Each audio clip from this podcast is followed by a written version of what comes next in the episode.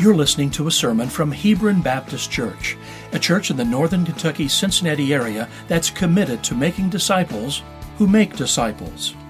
We want our love for God to be evident in our lives and for the Word of God to bear fruit as we go on mission across the street and around the globe.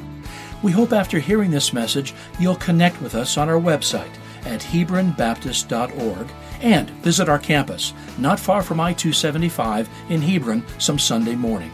Our worship services are at 9:30 or 11. And now, here's a message from God's perfect, life-changing word.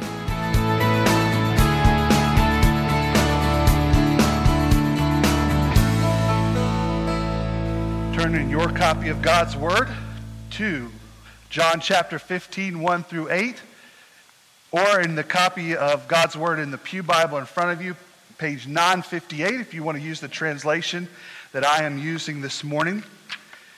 Today we are continuing our series on uh, reset hope in the midst of depression, anxiety, and burnout. What is the key to a Christian life? Abiding in God. When was the last time you thought about abiding? When was the last time you've heard about abiding? When was the last time that you've heard a sermon about abiding? Well, it's essential to the Christian life. Today, I want us to see what abiding in God is like, but how it is also a key to avoiding depression and anxiety if we abide in the Lord. So let's read together in John chapter 15 and read verses 1 through 8. I am the true vine, and my Father is the gardener. Every branch in me that does not produce fruit, he removes, and he prunes every branch that produces fruit so it will produce more fruit. You are already clean because of the word I have spoken to you. Remain in me, and I in you. Just as a branch is unable to produce fruit by itself unless it remains on the vine, neither can you unless you remain in me. I am the vine, you are the branches. The one who remains in me and I in him produces much fruit because you can do nothing without me. If anyone does not remain in me, he is thrown aside like a branch and he withers. They gather them, throw them into the fire, and they are burned. If you remain in me and my, and my words remain in you, ask whatever you want, and it will be done for you. My Father is glorified by this, that you produce much fruit and prove to be my disciples. Let's pray. God, we ask that you would help us treasure, enjoy, and learn to abide in you. May we hear this word. May we live this word. God, may we leave here never the same again because your spirit has used your word to create a desire and change in our hearts. We ask this in Jesus' name. Amen. Hudson Taylor was the great China inland missionary who started missions to China. And if you read any biography about him, which I encourage you to do, uh, we've talked about him at Oikos on Sunday nights, how uh, what a great sacrifice and act of faith that he had to do this. He started with 21 missionaries and grew to 225 uh, by the time that he died, working in China. Uh, with all the struggles and trials, there were many things that could have caused him to stop. Uh, one, the financial burden of caring for these people. He was committed to only going by faith donations. He would not ask or he would not go out. He just, the Lord was going to provide. That was what he was going to do with. But that would have caused much consternation and much uh, anxiety. He also lost his wife and two of his children to disease at that time. Uh, but he didn't give up. There were times of rebellion, of missionaries getting killed, and later on in life, the Boxer Rebellion, which killed many of his missionaries. His son Frederick wrote, uh, this was uh, in John Piper's, uh, one of John Piper's books, he found a letter of Frederick Taylor, his son. And this is what his son observed about his dad. He said this He was a man almost 60 years of age, bearing tremendous burdens, yet absolutely calm and uncontrolled, untroubled, excuse me. Oh, the pile of letters, any one of which might contain news of death, of lack of funds, of riots, or serious trouble. Yet all were opened, read, and answered with the same tranquility. Christ, his reason for peace, his power for calm. Dwelling in Christ, he drew upon his very being and resources. And this he did by an attitude of faith as simple as if it was continuous, yet he was delightfully free and natural. I can find no words to describe it save the scriptural expression in God. He was in God all the time, and God in him. And that was the true abiding of John 15. Don't we want a life described like this? One that is calm in the face of pressure, one that faces even trials and tribulations with much joy. Wouldn't it be good to have the freeing fruits of the Spirit at all times. Uh, Galatians chapter 5 tells us those fruits. The fruit of the Spirit is love and joy and peace and patience and kindness, goodness, faithfulness, gentleness, and self control. These fruits are available and in every believer. And wouldn't it be good for us, instead of when anxieties or troubles come, that instead of words of wrath, we respond with words of love? Wouldn't it be good that we could live self controlled so that we would not slip into depression when bad things happen? You see, abiding in Christ is the key. Being connected to Christ is the, is the hope and the goodness of being loved by God. What Hudson Taylor's life displayed is not something for super radical Christians, but should be the normal reality of every believer. And the scriptures tell us that we should abide in Christ. Mounce's expository dictionary defines it as this abiding as a close and settled union it can be described as believing in Christ, coming to Christ, receiving from Christ, trusting in Christ, remaining in fellowship with Christ, connecting to Jesus so that the life giving sap of Jesus flows in every aspect of our lives. Think of this.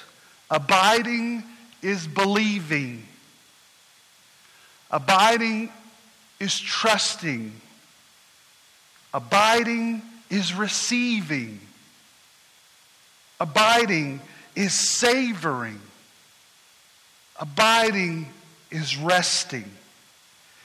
And many times, we as believers rest in ourselves and not in Christ.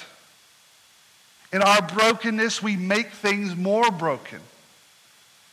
Instead of relying on the power and goodness of God in us, we live our lives much detached to the power of God.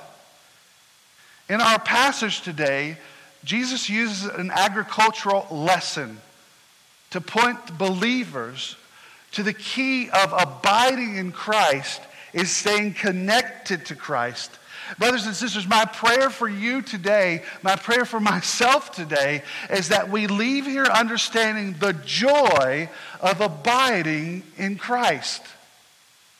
That we understand how to believe, how to trust, how to, how to savor, how to live in Christ. That there's something tangibly different that we would want to walk out of here with, knowing that our lives are different. That we would not be disconnected, but we would be growing and abiding in the Lord. So there's four truths about abiding that Jesus gives us today. Number one is this abiding in Christ allows us to grow. Verse 1 and 2 says, I'm the true vine, the, the Father is the gardener. So he lays out here who is what in this, in this teaching. Every branch in me that does not produce fruit, he removes and prunes every branch that produces fruit so that it will produce more fruit. Jesus starts this lesson maybe with the hardest aspect of this. Uh, maybe you could argue later that the hardest truth is in there. But here's the truth that God is concerned with growing us. And the only way that He does this is by pruning us. God did not save us to be a saved version of ourselves, but God saved us to make us like His Son. And when we are saved, there's an aspect of connecting to the vine that we want to look like the rest of the vine. We want to look like Jesus. And G- God says, I want to do two things, both internally in you. Through the Spirit, I'm going to change you, but externally, I'm going to change you too. He uses the word pruning. It, I mean, there's no way to change this. This is cutting. This is hurtful. This is hard. This is moving with very painful uh, scissors, cutting, sawing. Painfulness produces fruit. When you are pruning a bush or a flower or a tree, you are doing it not for it to die, right? You are pruning it so that it will produce more in the next season. And in the same way, the loving Father disciplines his children to make them very holy.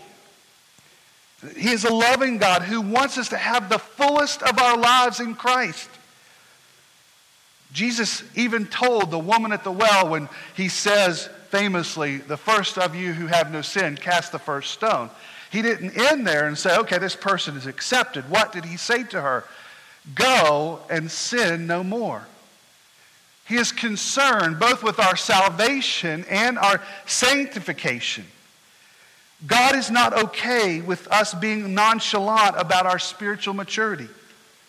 The vine dresser, God, prunes those who are producing fruit so they will produce more fruit, or those who are not producing fruit so they will produce fruit. We know that we will always be struggling with sin this side of heaven. But God has given us in His Spirit the ability that if we abide in Him, that we will produce much good fruit fruit of faith, fruit of joy, fruit of patience. That He will produce a holiness in us.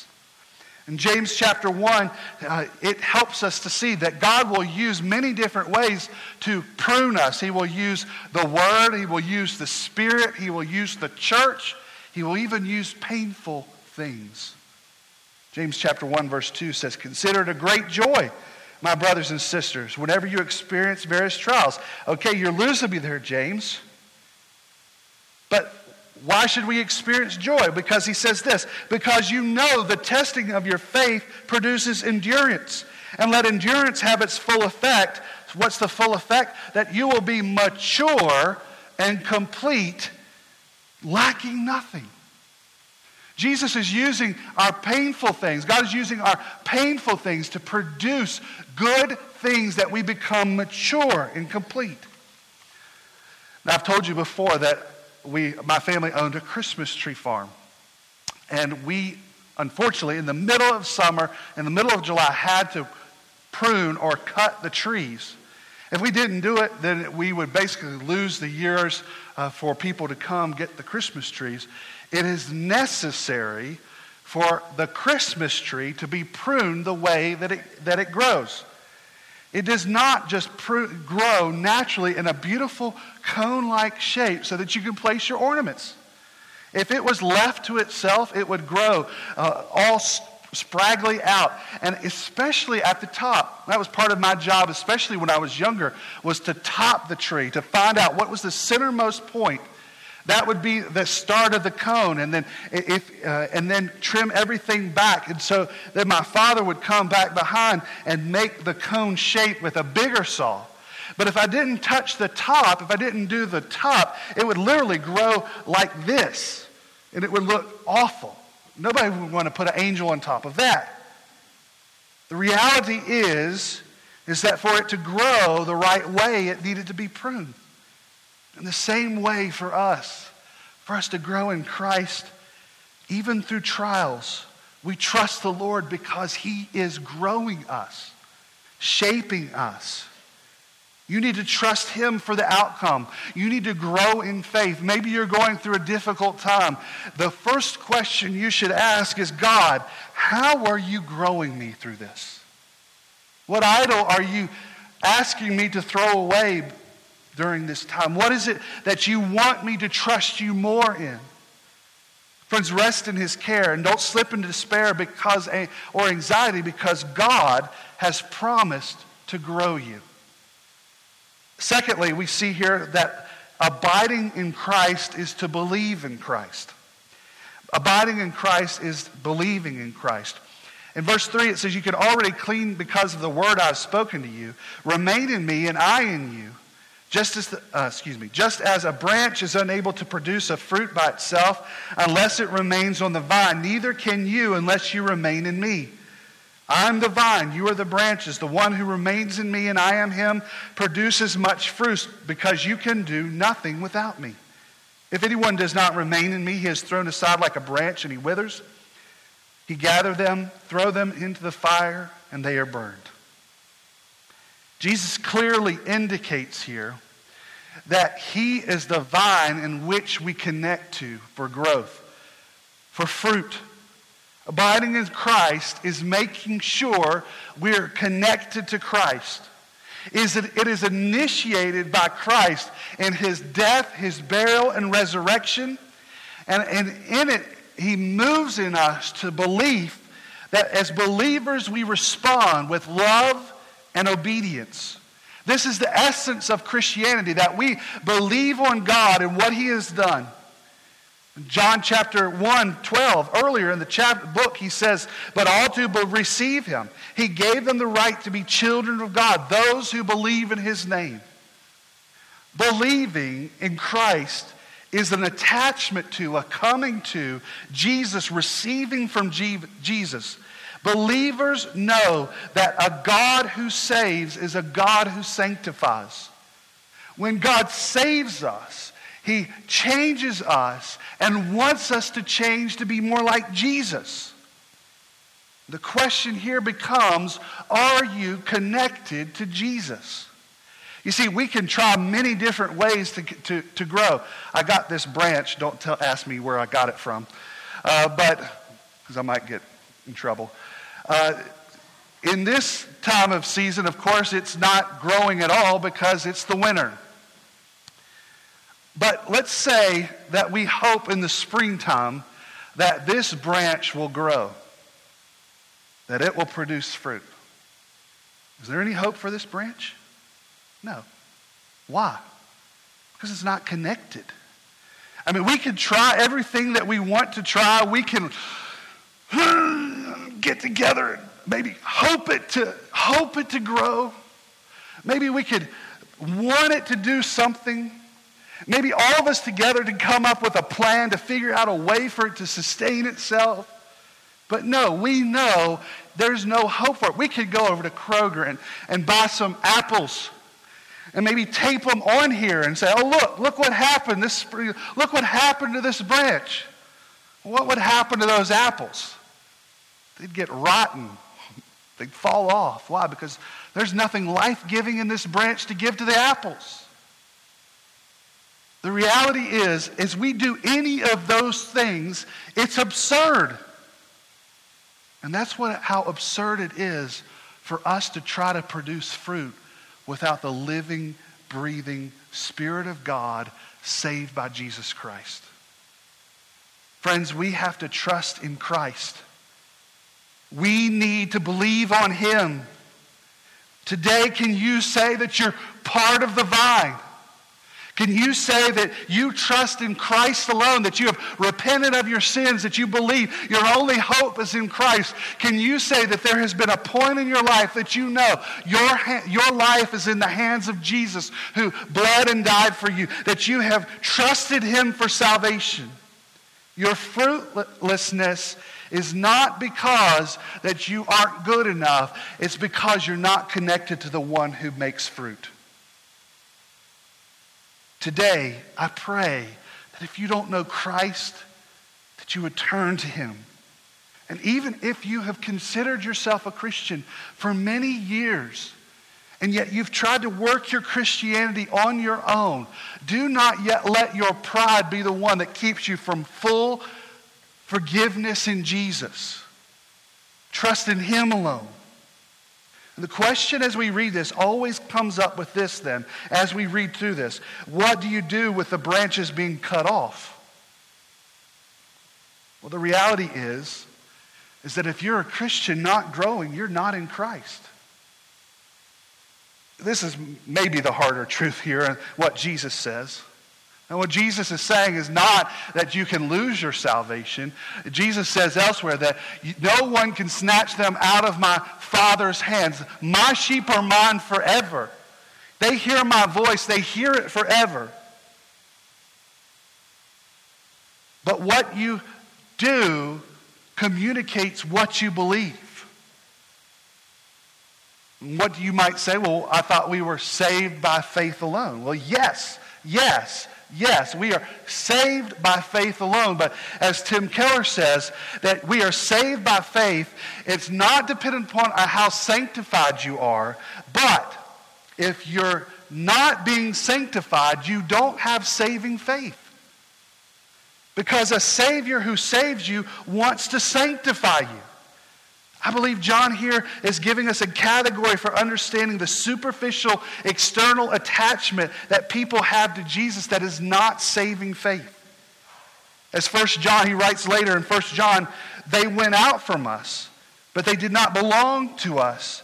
For if they had belonged to us, they would have remained in us. However, they went out so it might be made clear that none of them belonged to us. Friends, the reality is, is that there are some who no longer produce fruit because they were never in Christ to begin with. But there's also a danger here that if you're in Christ, that you need to be careful, that you need to be concerned about being part of the vine, about trusting Him, and about allowing Him to grow you.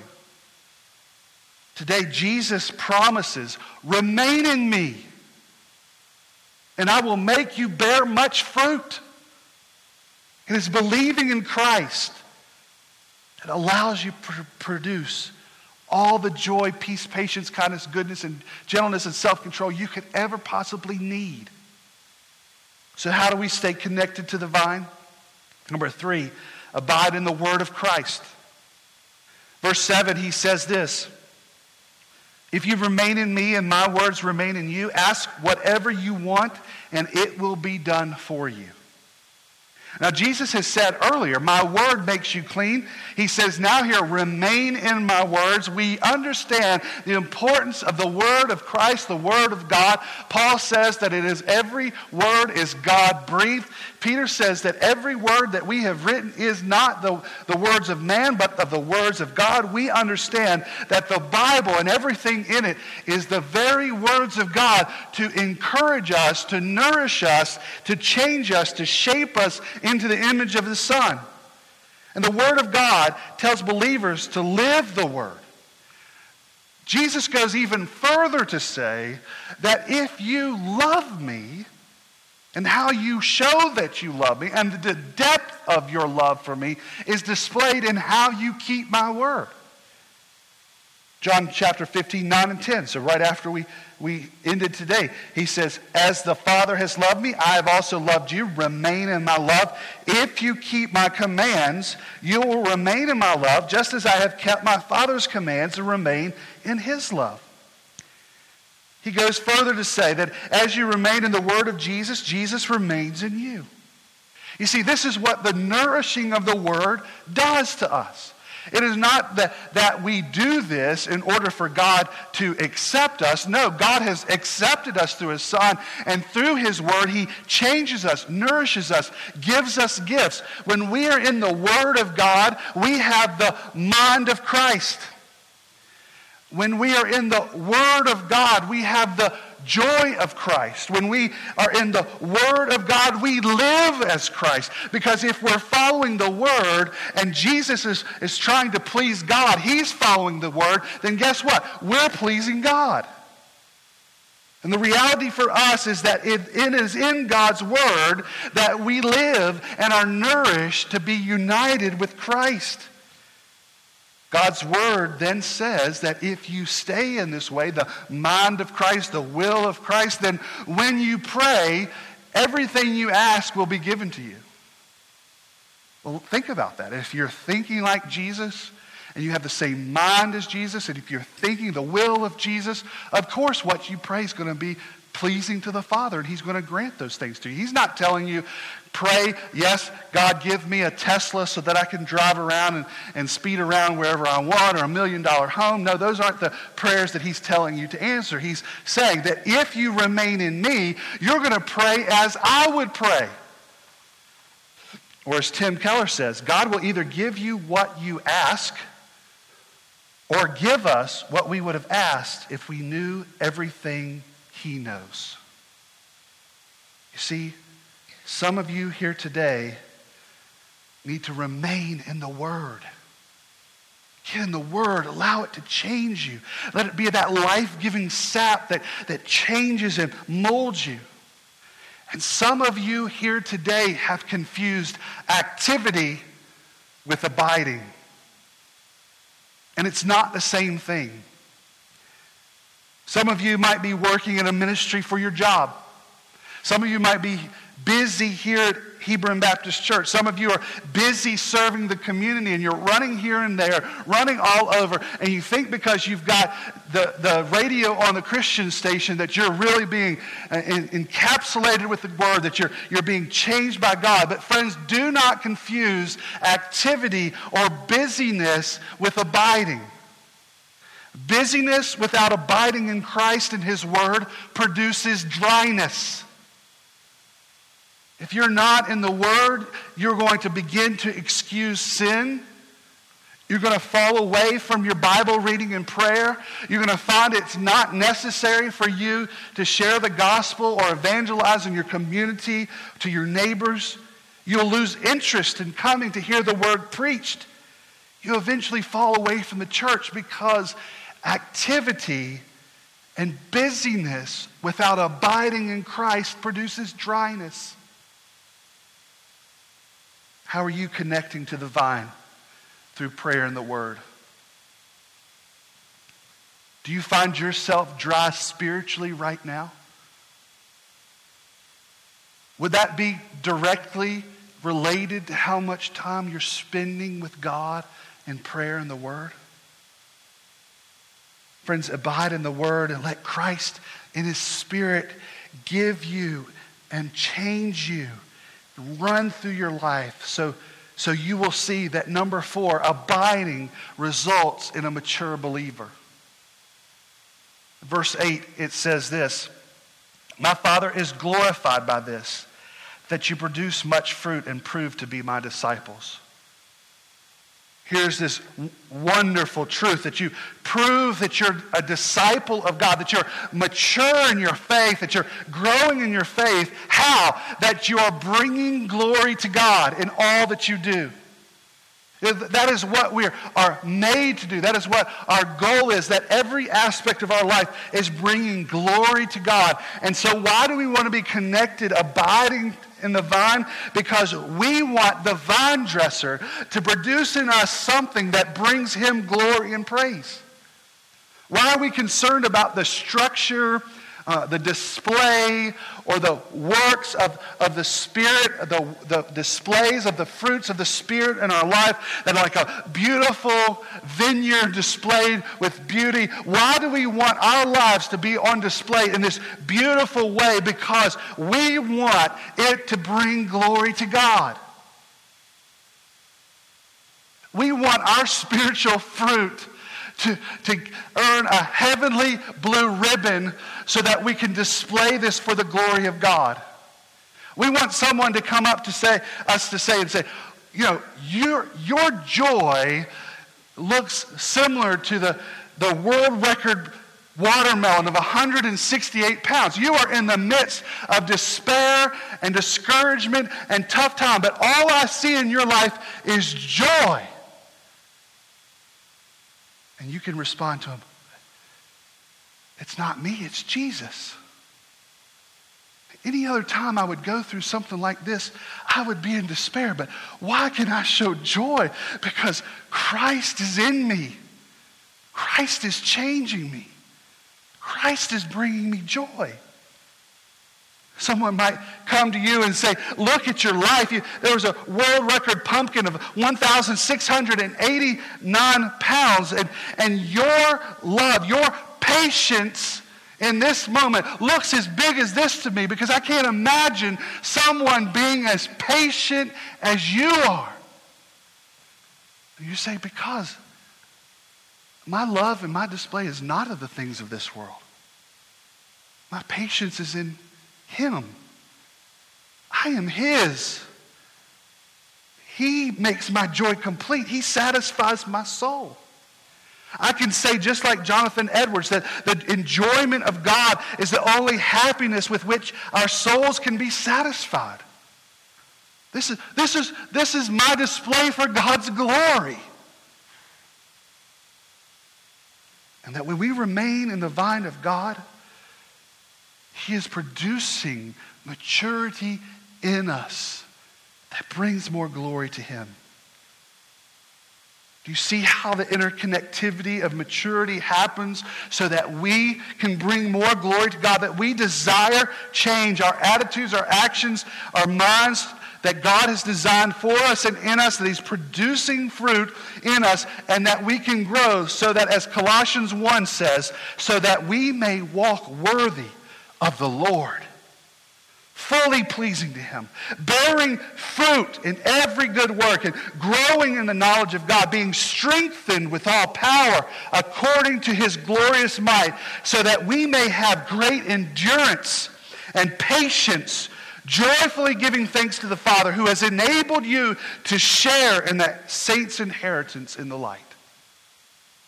Friend, don't you see that? That our connectivity to the vine produces something in us that we might display to the world this good, powerful God. Brothers and sisters, will you depend on God for your life? Maybe those of you struggling with depression and anxiety, how much more will your heart be at rest if you're abiding in Christ? And may I give us just a closing illustration of maybe how this might look? Maybe you're familiar with the story of Mary and Martha in the Bible over in Luke chapter 10.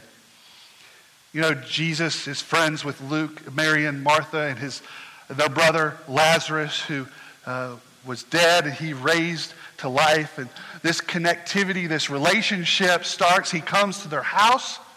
And if you remember, Mary's running around all over the house, and, and Martha's just sitting down. Uh, sorry, Martha's running around the house and Mary's just sitting at the feet of Jesus. Isn't this a picture of confusing activity with abiding? Martha's running around doing all these different things and, and worried that he's, they've got guests. And Jesus says to her, Martha, Martha, why are you worried and upset about many things but the one thing necessary? Mary has made the right choice and it will not be taken away from her. Think of that picture. Notice the contrast. Martha is serving, Mary was sitting. Martha was worrying, Mary was worshiping. Martha was hurrying, Mary was hearing. Martha was busy with the work, Mary was attentive to the word. Martha was laboring and Mary was learning. Martha was bothered, but Mary was blessed. Many of the reason that we are not bearing fruit for God is that we've been spending too much time doing things in our own strength and not enough time abiding in His. Friends, abide in the Lord. Allow Him to empower you and strengthen you to bear much fruit. Let's pray. God, we are thankful for this reminder from Jesus today that we must abide, we must receive, we must savor, we must trust. God, help us to depend on your strength and not ours. May this help us, enable us as times of discouragement and depression comes, that it would keep us from that because we are abiding in the Lord. But Lord, may it be the key that unlocks all the great fruits of the Spirit today, that we would trust in you, abide in you, be changed by you. God, I pray today if there's someone here not connected to the vine, that they would trust and be saved. We pray that we leave this place and are never the same again. In Jesus' name I pray. Thanks for listening to this message from Hebron Baptist Church. We pray as you have listened, the Holy Spirit has worked in your heart that you may faithfully follow Him. Most importantly, we hope that you've been drawn into a relationship with God. At Hebron, we believe that the gospel is the central message of the Bible. The gospel is that Jesus Christ is the Son of God, who was born of the Virgin Mary, lived a sinless life, and died for our sins. But he was raised from the dead and ascended to the right hand of God. The most appropriate response to hearing this good news is turning from sin and turning to Christ. Don't stay far from God. Instead, repent and believe in Christ and be brought into an intimate relationship with Him. If you would like more information about this life changing decision, please contact us through our website at HebronBaptist.org, or even better, come see us on a Sunday morning. May God bless you as you follow Him.